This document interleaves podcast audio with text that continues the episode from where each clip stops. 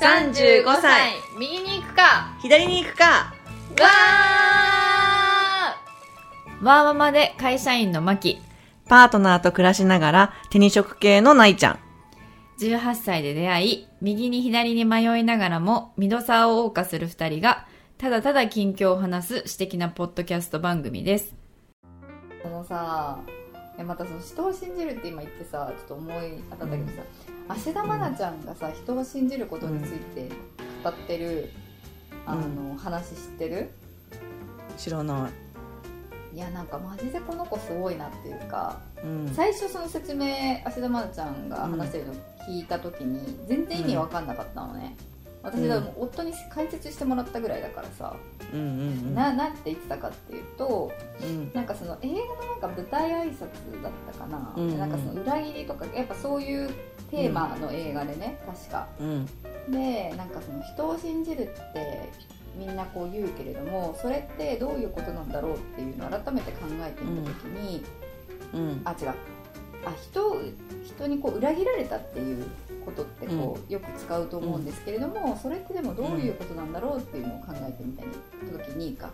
時に、なんかその自分の中でのその人のそれは別にその人が悪い悪い裏切ったではなくて自分の中でその人のこういう理想像みたいなのがあって。うんうんでその人が期待してしまっててそうこういうふうに動くだろう考えるだろうってそうん。の人に対してね、でだけれどもそのその人がその違うことをその範囲以上のことをした時に勝手に自分が裏切られたっていうふうにうん。思うことなんだろうなって。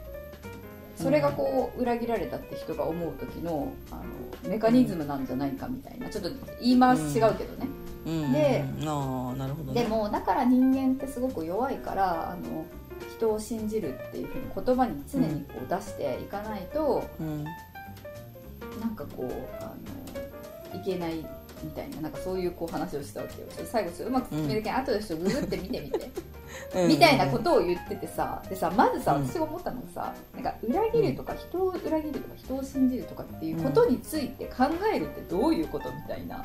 わかる？うん。まずさその言葉の意味について考えないいう私はねうん。なんか、でもそれはその映画の中のテーマだったからでしょ？あそういうことか。だだだから考え、深く考えたのか。自分に与えられてるうん。それは、その芦田愛菜ちゃんがその時求められてる役割だったからっていうことなのかな、うん。そっか。じゃない？だからそのその役をそのどどういう映画か全然知らないけど、はいはいはいその裏切りとかその信じることとかがこうテーマな作品だった時に、うん。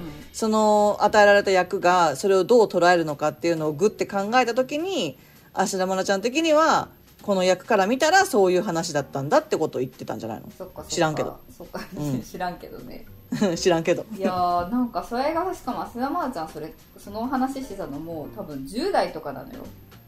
うん。いや今も10代だからねあ今も10代か。ってことはもう本当そうそうそうそう。10代のこう前半か後半か、うん。まあうん。多分全然まだ若い。小学校ではないけど、中学校高校生ぐらいかな、うんにもうその私がこう一瞬でその話聞いても理解できないようなさそのレベルに達してるっていう末恐ろしい子だなと思って、だからさなんか芦田愛菜さん愛菜ちゃんをさなんかなんか首相にするべきだみたいなやつなんかあるよね。何それ知らないそうなんだ。なんかそういうそういうなんかなんだ動画みたいなやつ。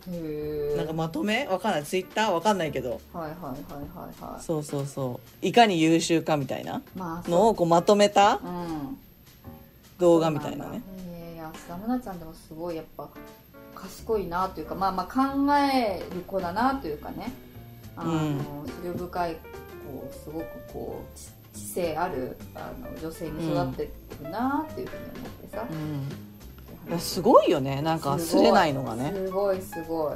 うん。本当にすごい、やっぱり知識が助けてるんだよきっと。うんそうだよね。やっぱり知識は人をこう強くするというかさ、いやだからうん芦田愛菜ちゃんみたいになれないと思うけどうちの子供たちもやっぱり知識はさやっぱり武器だからさ、うん。うん。ね、女性はねこう強く生きていかなきゃいけないから、知識を。うん。あのいっぱいこう吸収してほしいなっていうふうに思うよ。うん。パワーじゃそうね。いやなんかさうん。そうそうなんか前もさなんだっけ専門知と職場のパワなんていうの関係性の話をさした時があったじゃん？専門知がある職場だとその上下関係じゃなくってそのまあ上司の部下の関係だけでフラットになるんじゃないかみたいな。でそれをさなんか飛行機の中でそのフリーズしながら見てた映画がねその NASA に実際にいた黒人女性の数学者の話だったの。うんそう実際にアポロ13号を飛ばすぐらいの時期だから70年代ぐらいかな。60年70年代ぐらいかな、うんうん。でそのぐらいの時期ってなんかまだその黒人差別が結構ひどい時でで NASA の職場の中でも当然それがあったらしいのね、だけどその中で優秀な3人のまあなんていうのエンジニア兼エンジニアとか、あとこうプログプログラマーとか、数学者の人がいてね、まあ、その映画に取り上げられてるのは3名なんだけれども、で、まあ、その中でもこうなんて主人公的な役割をしてたのが数学者の方なんだけどね、まあとにかくものすごく数学ができる子だったんだって、それで実際にその NASA のまだそのパソコンとかが導入される前の話だから、その軌道の計算とかを手作業でずっとしてたのよ、そうそうそう。その最終確認のチェックみたいな、緯度と経度のどこにこうなんていうの？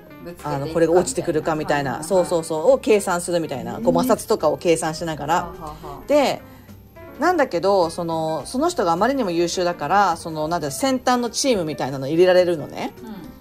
で彼女はそれを結構光栄に思うんだけれども、うん。うんそのチームは自分以外全員白人なのよ。だからその部局があるそのビルには黒人用のトイレがないのトイレも分かれてる時代だったんだ。そう。なんか colored bathroom って書いてあって、そのカラーの人たち用のトイレっていう看板があるわけよ。でそこじゃないとトイレに行けないっていうその区別のされ方をしてたんだよね。でそれでまあでもそれをさすごくこう異議を申し立てたりとかっていうわけは別になかったわけ。それが当然の環境だから彼女たちにとってみれば。だけどこのこの塔にはトイレがないから800メートル先のその自分がもともといたその職場の塔に行って、あのートイレをするしかないわけよ。だから行き帰りだけで40分ぐらいかかるわけ。えでそれを1日23回しなきゃいけないじゃんどうしても。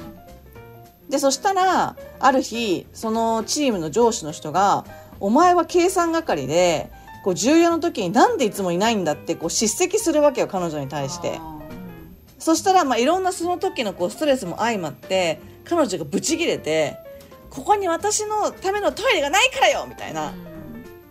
でブチギレるわけよ。でそれを聞いてその白人のねうん。男性の上司は初めてその事情を知るわけよ。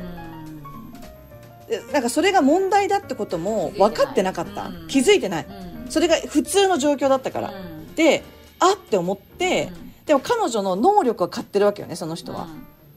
だからそれをこうなんていうの契機として彼はそのカラードバスルームって書かれたその800メートル先のビルに行ってそのカラードバスルームっていう看板をぶち壊すっていうシーンがあるの。へでそれをぶち壊せばここはカラーの人のトイレじゃない。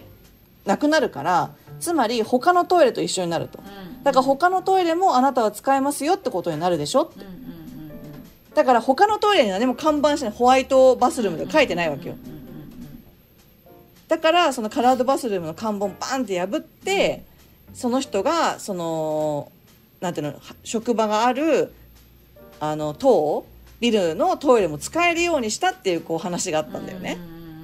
でその時もその時にその専門知とその人間関係の話をすごいこうなんていうのなんていうのこう思い起こさせたっていうかやっぱ彼女に専門的な知識があったからある意味そのなんていうのその時代にしては珍しく平等な組織を作ろうって思ったわけじゃんその上司の人は。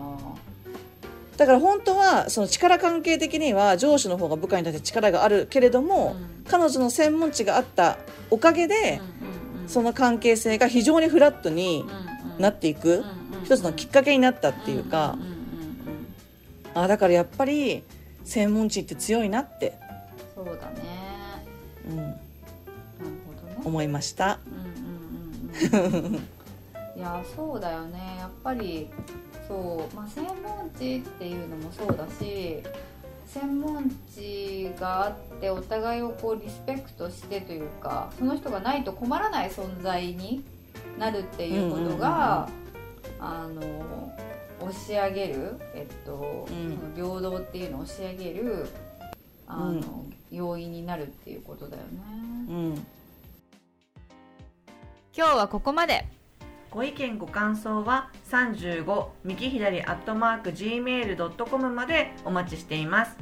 35は数字の35右左はアルファベットで右左です。インスタも同じく35右左でやっていますエピソードに合う写真を、え掲載していますのでぜひ見つけに来てください。いいねと思ったらいいねを押してもらってメッセージを送りたいなと思ったらインスタのコメントやダイレクトメッセージ G メールまでお寄せください。お待ちしてます。